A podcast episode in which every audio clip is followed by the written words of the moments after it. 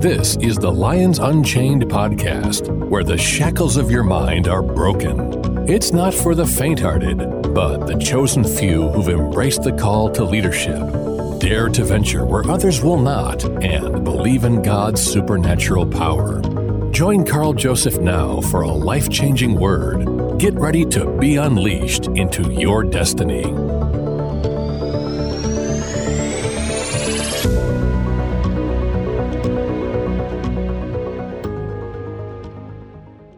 Let's continue our study of the nine spiritual gifts, and today we'll discuss the gifts of healing. Let's read our key passage together once more. That's 1 Corinthians chapter 12 verses 7 through 11. But the manifestation of the Spirit is given to every man to profit withal. For to one is given by the Spirit the word of wisdom, to another the word of knowledge by the same Spirit, to another faith by the same Spirit, to another the gifts of healing by the same Spirit, to another the working of miracles, to another prophecy, to another discerning of spirits, to another divers kinds of tongues, to another the interpretation of tongues. But all these work that one and the selfsame Spirit, dividing to every man severally as he will. Did you notice, friend, it says gifts of healing, plural, instead of gift as the others are described singularly? It's written this way because there are various classes of sickness, and consequently, there are various classes of healing to counter these different categories of sickness. Let's start out by saying the gifts of healing have nothing to do with medical science or human learning. Think about it. Luke, who wrote the Gospel of Luke and the book of Acts, was a medical doctor, and he went with the Apostle Paul on several of his missionary journeys. Luke was even with Paul when he was shipwrecked, and they were on the island of Melita together in the Mediterranean. However, nothing is said about Luke ministering to the people on the island with his medical knowledge. But the father in law of the chief man of the island was sick, and Paul laid hands on him, and he was healed supernaturally. Without doubt, this was the gift of healing in manifestation. Then the islanders brought the sick from all over the island, and when Paul ministered to them, they were healed. The 28th chapter of the book of Acts covers this account, and you can read it by yourself in your own time.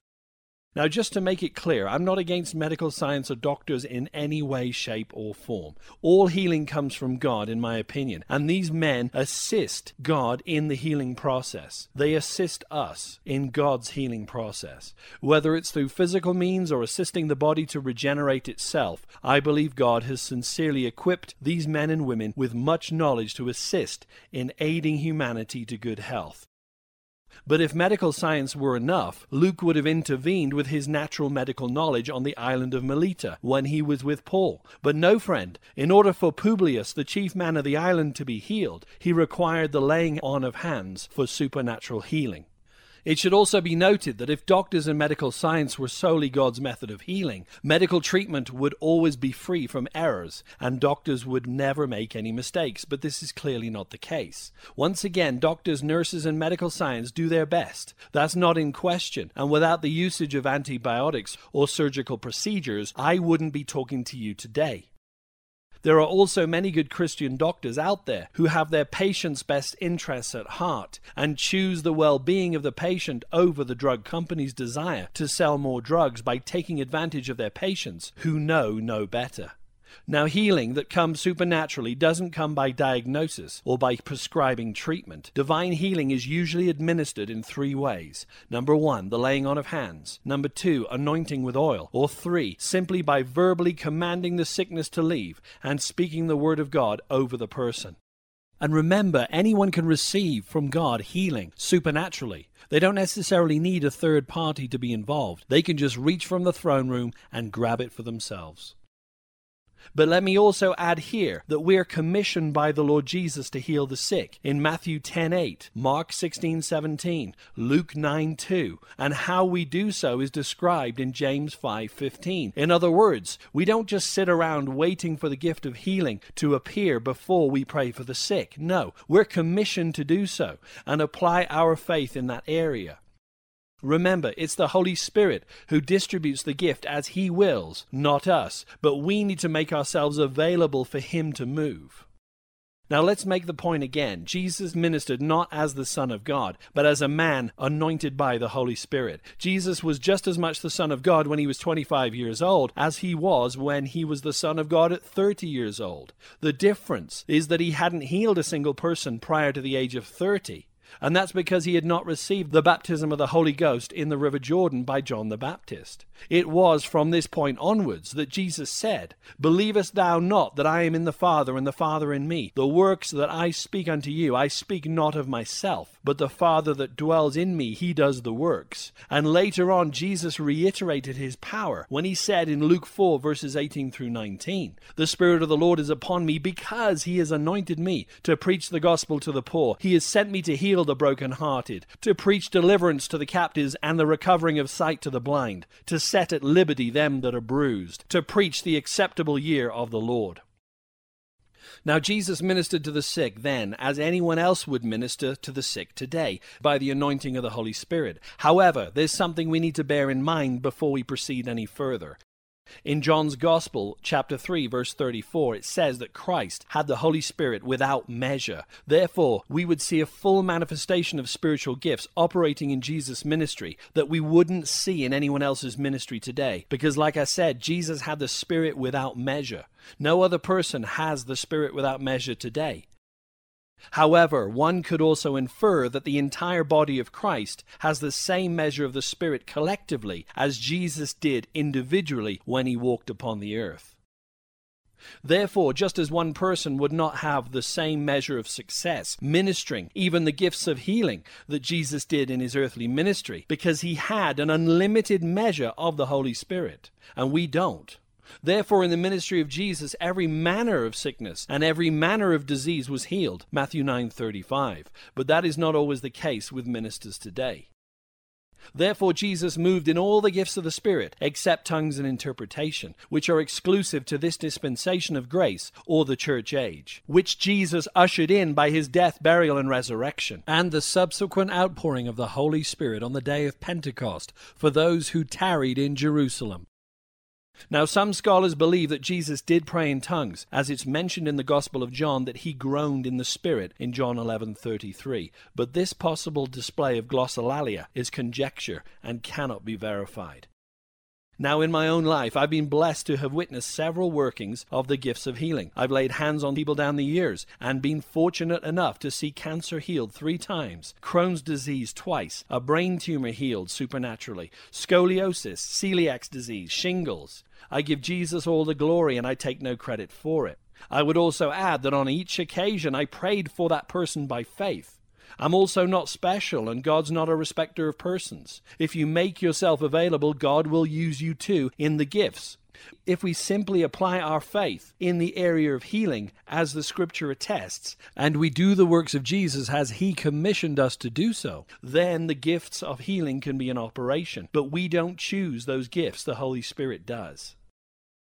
One example I would like to share, which is very special to me, occurred in 2003 in Stafford, Texas, at a food pantry called Amigos de Dios. I was serving there in my spare time and knew Carolyn, a lovely lady who ran the pantry. I was also looking after her books at the time and taking care of the administrative aspects of the organization as a favor to her. Anyway, so I was working there on a Friday morning, and this was the day that we handed out food and prayed for people. Uh, on this day, a lady came and approached and said these words I have a brain tumor. I'm going to be operated upon on Tuesday, but I believe the Lord can heal me.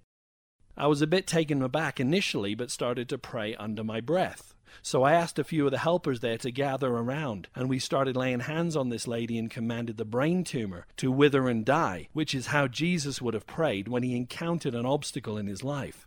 I didn't stand there and ask God to heal her. No, I knew that healing was already granted in the covenant. We stood on the word of God and commanded the tumor to leave, and that's how I would pray for cancer or Crohn's disease or fibromyalgia or any other sickness for that matter.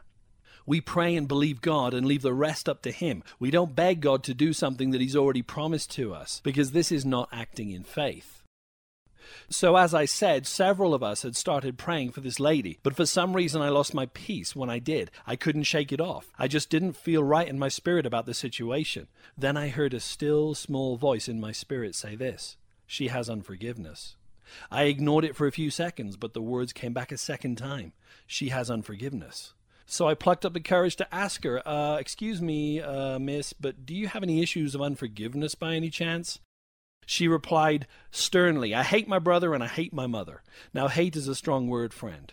So I put a handkerchief in her hand as an illustration and told her to hold it tight. I said, As long as you hold on to that unforgiveness, God is unable to heal you because unforgiveness is a thief that robs from us. It gives Satan legal ground to work in our lives. Remember what it says in Mark 11:25, and it's a great illustration. You can talk all day about speaking to the mountain or the obstacle, but Jesus said, "And when you stand praying, forgive, if you have aught against any, that your Father also which is in heaven may forgive your trespasses." Anyway, my point is that unforgiveness is the last thing Jesus mentioned right after speaking to the hindrance or obstacle in our lives. In other words, unforgiveness can prevent our prayers from being answered because your Father is unable to forgive you unless you first forgive the other person and your trespasses are wiped clean in His sight. So after explaining this to her, she confessed her unforgiveness. She repented and asked the Lord to forgive her. And the moment she did, her face changed literally. Her countenance started to brighten up. She smiled for the first time and started crying.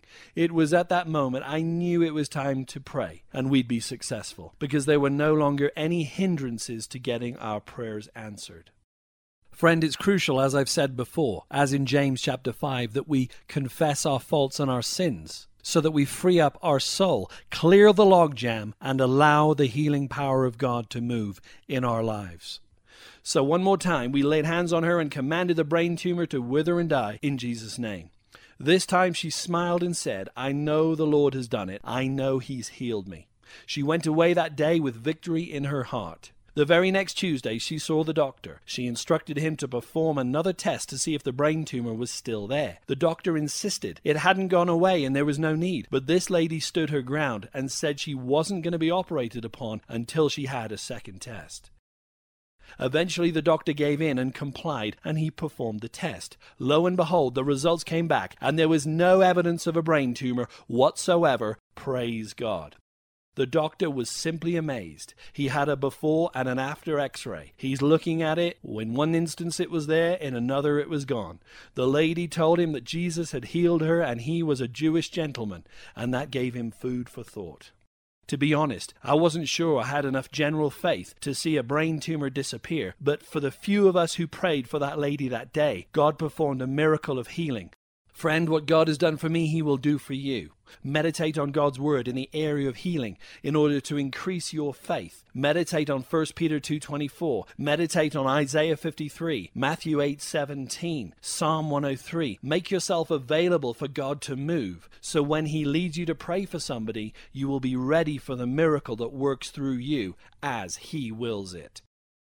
That's why I'm teaching on these spiritual gifts, so that we may have an opportunity to use them. Remember, it's God's responsibility to heal, it's not yours. So the pressure's on Him, not you. So stay tuned, friend. You've been listening to Carl Joseph and the Lions Unchained podcast. Carl is a minister who has witnessed God's miraculous power to save, heal, and deliver. Carl covers topics such as geopolitics, current affairs, cults, societal trends, and end time events, all through a biblical lens. Every Monday, new podcasts are uploaded, so stay tuned for the next opportunity to roar into victory. Check out carljosephministries.com for exciting articles, teachings, and discussion points. See you next week, and don't forget to hit the subscribe button.